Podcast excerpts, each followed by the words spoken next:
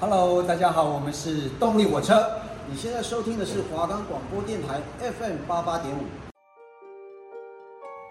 如果你对于灵异故事或惊悚电影感兴趣，如果你想知道更多的恐怖传说，欢迎跟着神鬼传奇的脚步，一起在台湾这块土地上探索更多未知的阴森。我是安娜，我是贝尔，我们是安娜贝尔。每周三晚间七点半到八点，让我们用半个小时的时间跟你分享更多毛骨悚然的故事。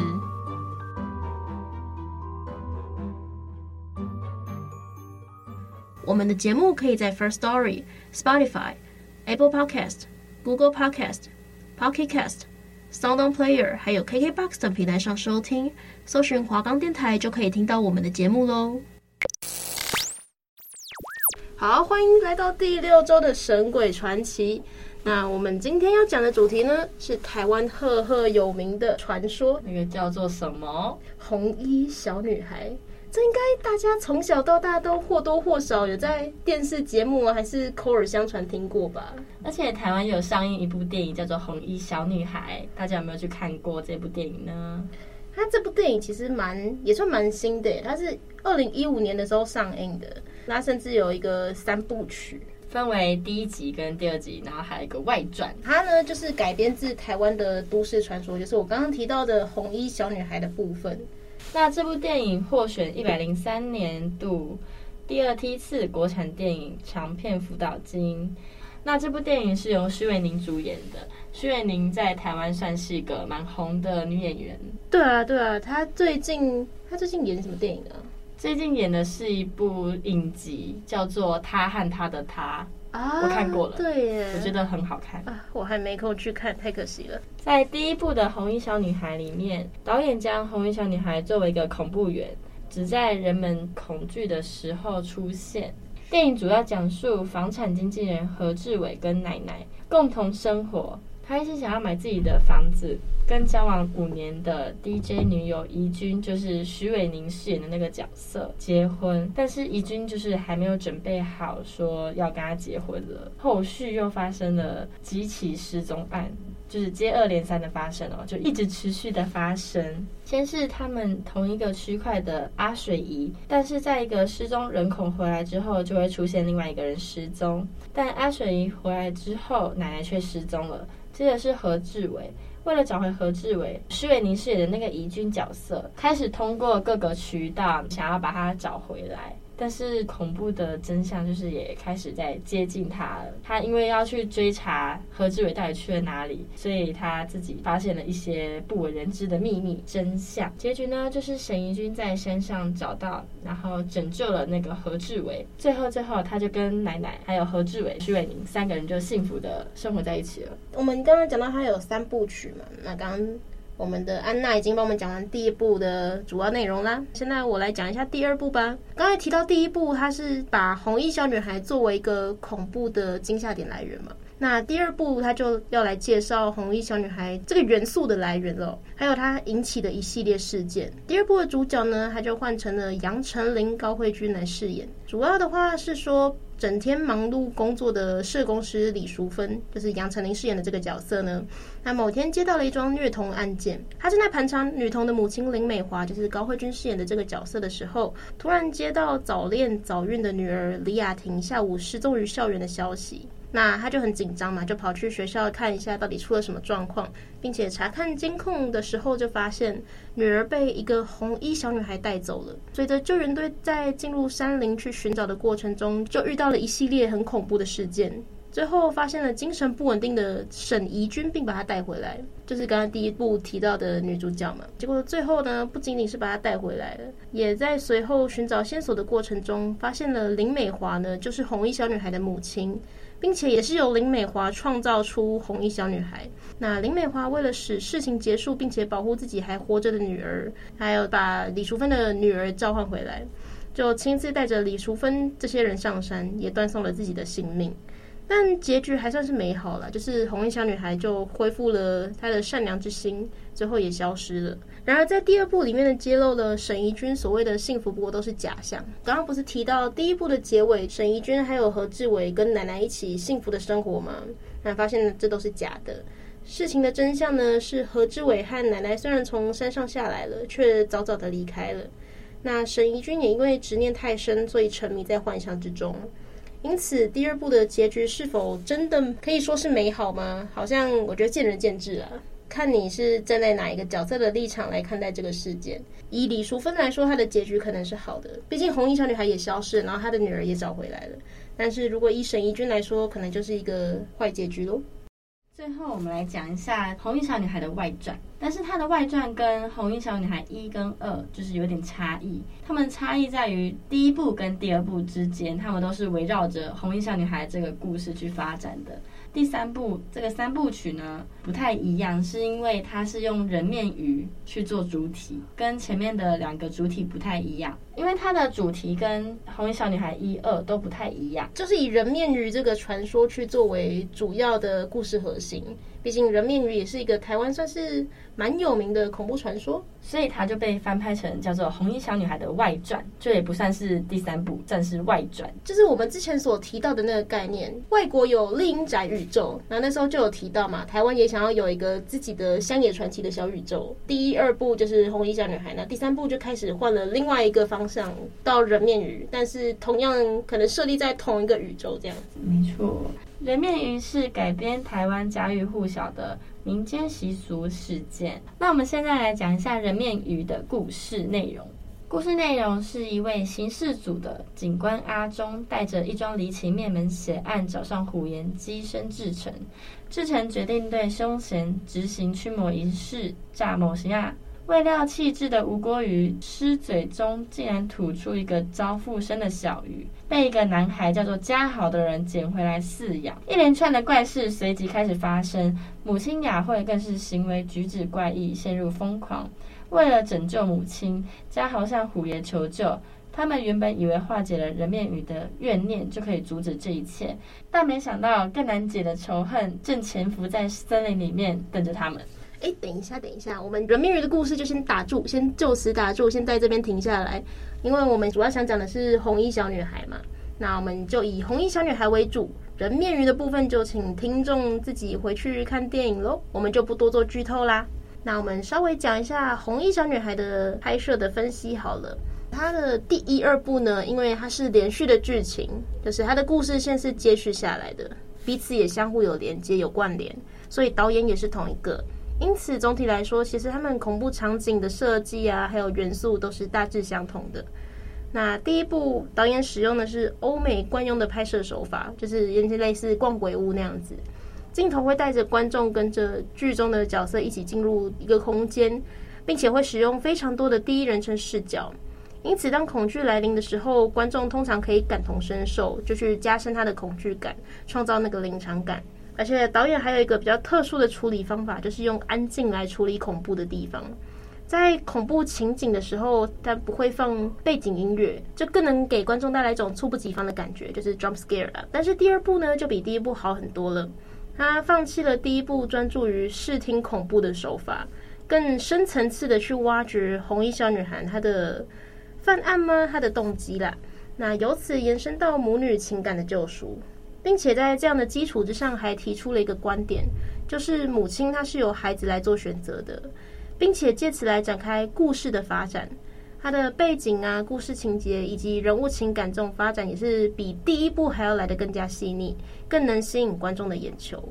听网络上的，因为我，对了，我就是害怕，但是听网络上的评价呢，它的第二部还是蛮值得去看的。恐怖系数不大，但就是有点恶心。有密集恐惧症的朋友们，可能要再多加注意啦。没错，没错。好，那我们现在来讲一下这部电影的导演。这部电影的导演呢，之前曾经以一部叫做《保全员之死》获得金马奖最佳创作短片导演，叫做陈伟豪。在二零一五年的时候，便以《红衣小女孩》为题材，推出首部剧情长片《红衣小女孩》，请来中生代女性许玮宁、黄河、刘允湘等实力派演员助阵。但《红衣小女孩》毕竟是真实故事嘛，所以本来就其实蛮知名的，就是可能大家都广为人知的。当然，它上映的时候就会有更多人想要去看，跟事实有什么差异。而且又加上演员又是大咖许玮甯，哎，看不看那个口碑上的发酵呢？真的让《红衣小女孩》它的票房呢卖破九千万，成为当年度台湾最卖座的恐怖电影，更将许玮甯跟黄河拱上台北电影节的影后影帝宝座。影后影帝宝座其实真的是非常的艰难啊，非常非常。那你要实力很好，演技要下下脚。我觉得跟电影中的演出，就是剧情怎么写，也是有一定的关联度。我只能说他们是相辅相成。在年底金马奖还获得四项大奖的提名，可以说是非常非常的风光。接着陈伟豪宣布将推出《红衣小女孩二》，就是他在第一部得到了这么多成功嘛，所以陈伟豪呢就宣布要推出《红衣小女孩》的电影宇宙，就是我刚才提到的那个，可能出一大堆台湾的民间传说的系列电影这样子。啊，他目前呢就是发展为三部系列电影，啊，企图打造台湾恐怖电影的最强 IP 啦。它的续集呢，它是在两年后，二零一七年推出的，票房呢就如同第一部，也是跟预期一样，就是轻松跨越了破亿元的卖座票房，成为了年度台湾电影票房的冠军，同时也再度入围了金马奖的三项大奖。徐伟宁呢，也在以同样的角色获得评审青睐，入围了演技奖。那我们稍微讲完了电影的剧情，还有它背后可能包含导演啊那些的，那我们就可以稍微来讲一下我们真实故事到底发生了什么事。想必听众应该都蛮好奇的吧？就是《红衣小女孩》，她当然是台湾的都市传说，家喻户晓，大家都知道。它的来源呢是在一个电视灵异节目上，就是有收到观众提供的 V 八的灵异影片。那 V 八就是那个手持摄影机嘛，就是那个年代好像很多。家庭都会有一台，可能全家一起出游的时候，一定要拍一个 vlog 记录一下。那这部影片呢，它就在一九九八年的时候，台湾 GTV 电视台灵异节目叫做《神出鬼没》中公开放送。这一段呢，造成社会极大的回响。它的影片呢是怎么样呢？他记录了一个家族在当年三月一号的时候，在台中市北屯区的大坑风景区山上郊游的时候，用摄影机记录了游玩的过程、游玩的影片。在回家观看这个影片录像的时候，却发现在这影片之中，他们一家人的登山队后方就突然出现了一名身穿红色童装的红衣小女孩。那这个小女孩呢，也不是他们家的家族成员。他们就仔细看了一下，就发现她明明应该是穿着童装的小妹妹，但是她的脸孔却十分的苍老，很像一个婆婆一样。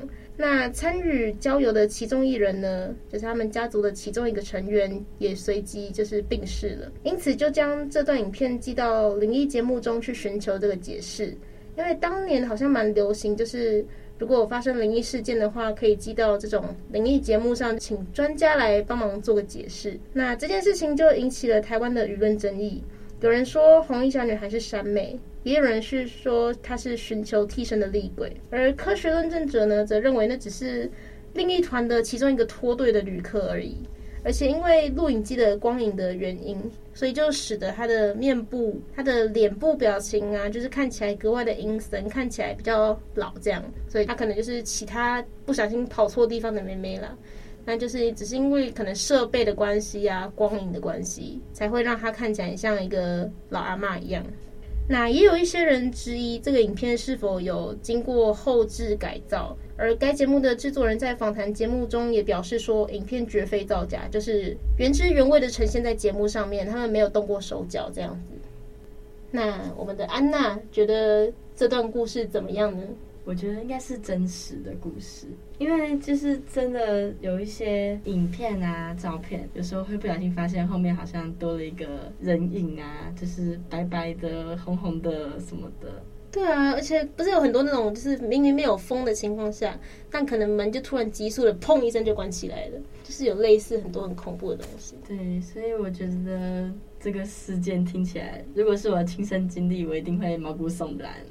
我也觉得，如果我当下看到那个节目，我应该睡不着。而且最多人都认为，就是小女孩她是我刚才说的山妹嘛，就是俗称的某型啊，因为台湾真的蛮多跟某型啊有关的传说。那个魔神仔呢，它就是专门去引诱人类到山林里面迷路的精怪鬼魂这样子。那我们现在来讲讲台湾的一些灵异节目。台湾之前有非常非常多种的灵异节目，不知道大家有没有看过？因为他们通常都会在比较深夜的时候，通常会在晚上的时候播出，这样大家会比较有感。没错，没错，这种恐怖节目一定要在深夜半夜的时候播放。那我们首先先来讲一下台式的《玫瑰之夜》。《玫瑰之夜》呢，其实在台湾算是一个比较早期一点的灵异节目啊。其实蛮有名的，因为我也有印象，好像听过这个名字。可是那时候你好像还没出生哦，贝儿。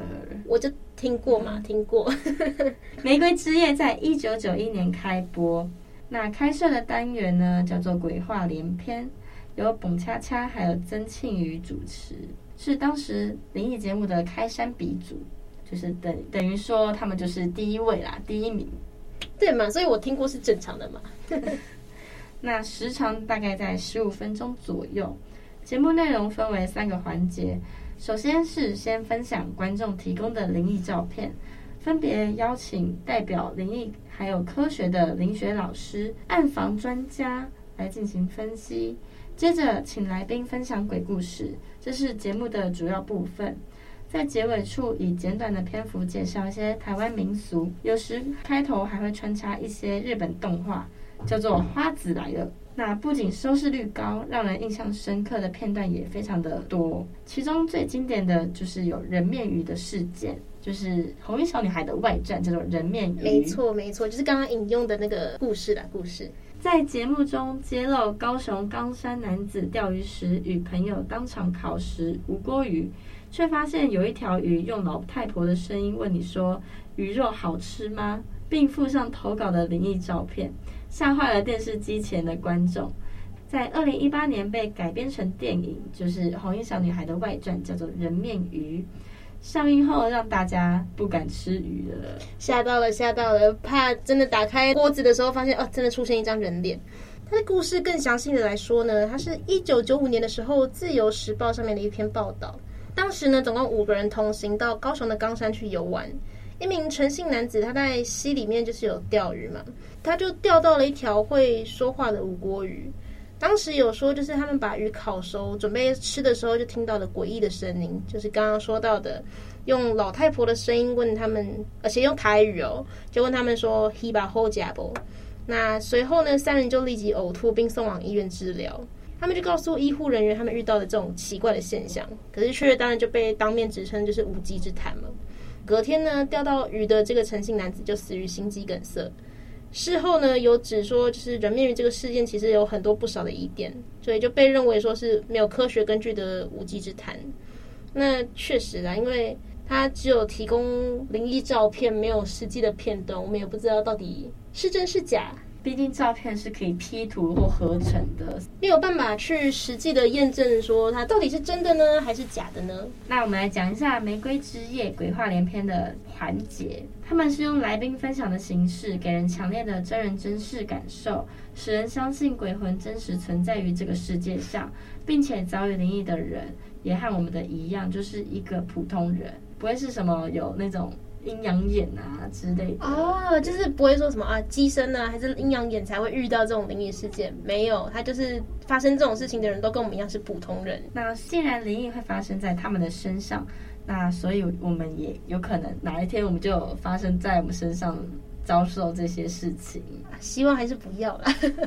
我也希望是不要，因为我一定会吓到尿裤子。我也一定吓哭吓哭。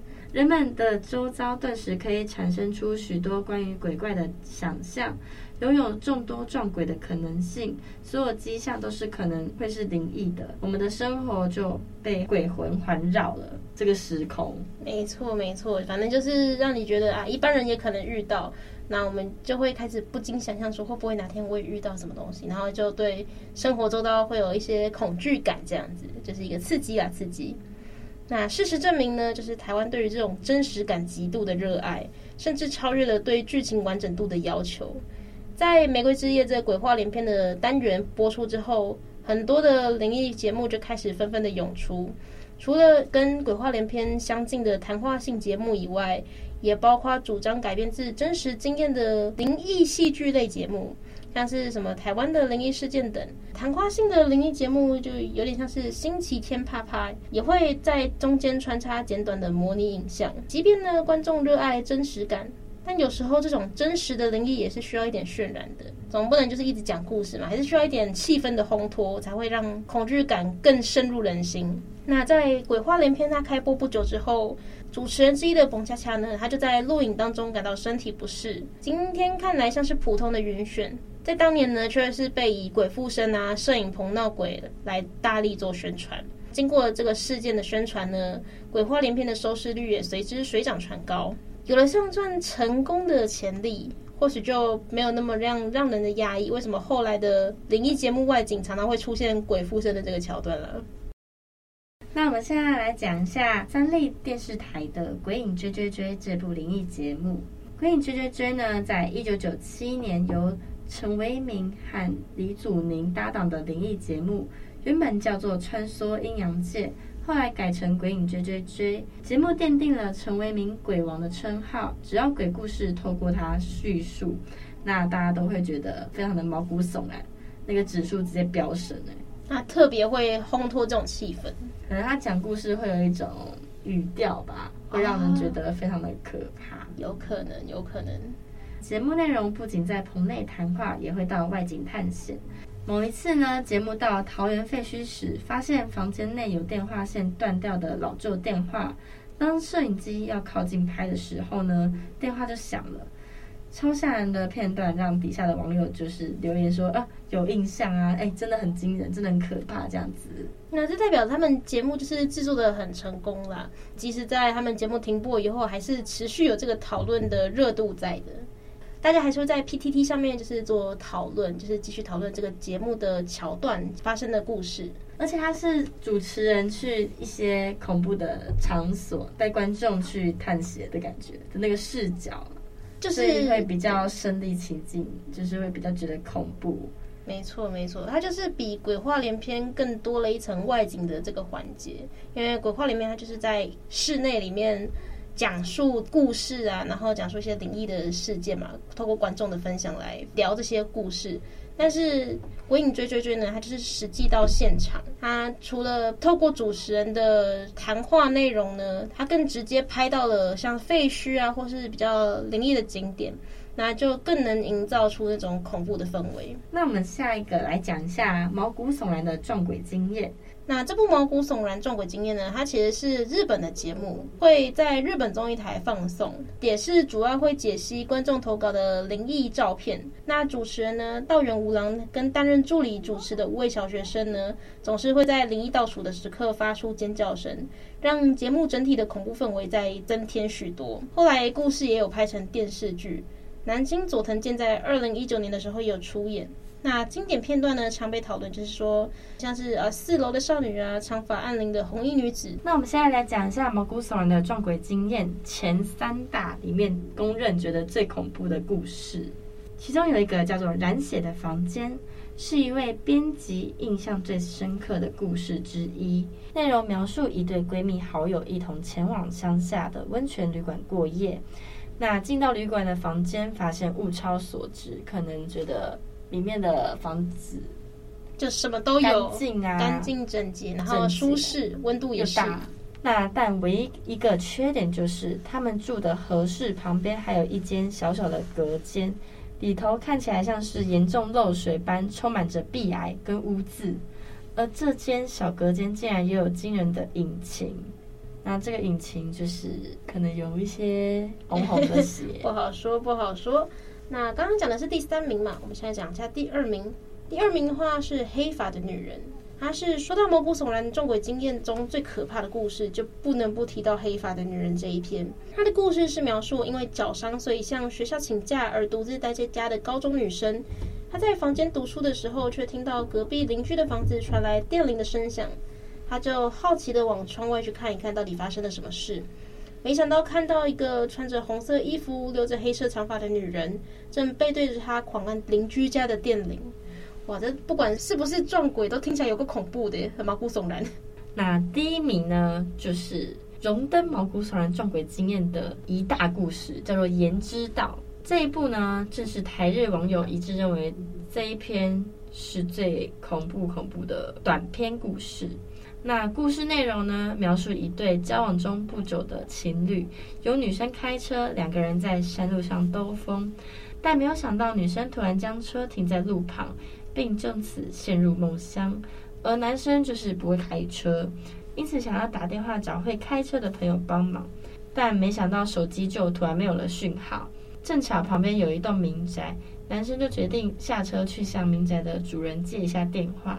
没想到却发生一连串做梦也想不到的恐怖体验，听起来好像老梗，可是又好，每次一定会吓到人的那种元素，就是一些比较贴近生活的东西会更让人惧怕。对啊，对啊，就是会有那种代入感啦。我觉得这一档节目它最大的特色应该就是会有这种小故事、小故事，而且是演员亲自下去演的，就会让人更有代入感，就是很像小电影一样。可是它又讲的很恐怖，就会有充斥恐怖营销什么的，而且它的时间也不会太长，所以我觉得算是更有吸引力吧。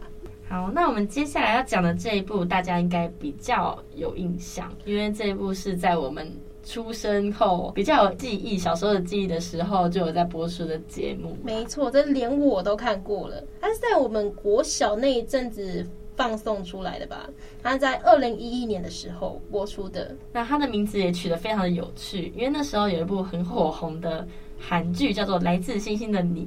那这部的灵异节目就叫做《来自星星的事》，所以大家可能会因为名字很像，就想说，哎，去看一下这到底在干嘛。在二零一一年的时候，由妥宗康担任固定主持棚内综艺节目，早期以家庭生活为主轴。二零一四年前叫做《爱要我的妈》，后来与赵正平搭档主持之后，节目就开始转为了灵异的走向，改由妥宗康独挑大梁主持。其系列单元呢，有鬼灯奖。怪奇探索、破案关键广受欢迎。那来自星星的事，还有一个叫做外景的单元。外景的节目叫做《逃跑吧，好兄弟》。那我们现在来讲一下《逃跑吧，好兄弟》。原本是节目《来自星星的事》的外景单元，但在这个节目停播之后，由于观众反应过度热烈，那这个单元就被拉出来单独做一个节目，主要由男艺人 Eason、吴尊一起主持。有时候还会搭配一些民俗专家到各种传说禁地，像是重返红衣小女孩的起源的集数，在网络上也引起了许多的回响。那最后呢，这一档节目它在二零一九年九月的时候，因为灵异事件的题材已经疲乏，所以决定就停播了。那那时候呢，外景节目因为收视率不错，所以就是还是照常播出这样。其实这一档节目呢，就算它停播以后，还是有很多观众会想回味嘛。那就算在 YouTube 啊，或是一些网络上面，有很多来源可以，就是哪天心血来潮的时候可以找回来看。那我们就稍微来谈一下主持人的想法吧。安娜，你怎么看？我觉得呢在看完这就是这些故事啊，这些电影之后。我们身边的一切都是由我们自己来创造的，我们要懂得就是顺其自然，不要过度的去揣测、去追求一些我们本来不该追求的东西。啊，确实，就是我记得有一个也是去过度追，就是过度追求自己失去的电影叫《僵尸》，我记得好像是香港拍的电影吧，但也是因为就是。呃，另一半离开了，然后剩下来的那位没有办法接受，所以就演变成了不可收拾的结局。对，其实其实或多或少可能有一些家人离世啊之类，但其他剩下的家人就会比较无法接受，然后他们就会想说，有什么办法可以让他起死回生啊之类，就会想要去用一些不好的偏方，那可能就会导致自己会遭受到不好的事情。对啊，对啊，我觉得最重要的还是要想办法让自己度过这个坎吧。而且台湾其实真的蛮多这种很恐怖、很灵异的乡野传奇，像我的奶奶，她就真的在登山的时候有遇到过很多很神秘的事件，她的亲身经历。但我觉得这个我们可能可以下次留着再来跟大家分享喽。那大家就要开始期待一下，下次贝会跟我们说什么好听的故事。那我们今天的节目差不多也可以到这里结束啦，时间也差不多了。那感谢大家收听第六集的《神鬼传奇》，我们今天分享了很多跟台湾比较相关的灵异故事嘛。那期待下次大家可以继续定时收听，下礼拜一样时间要定期来收听我们的《神鬼传奇》哦。我是安娜，我是贝儿，我们是安娜贝儿。每周三晚间七点半到八点，定期收听华冈广播电台 FM 八八点五。那我们就下次见啦，拜拜，拜拜。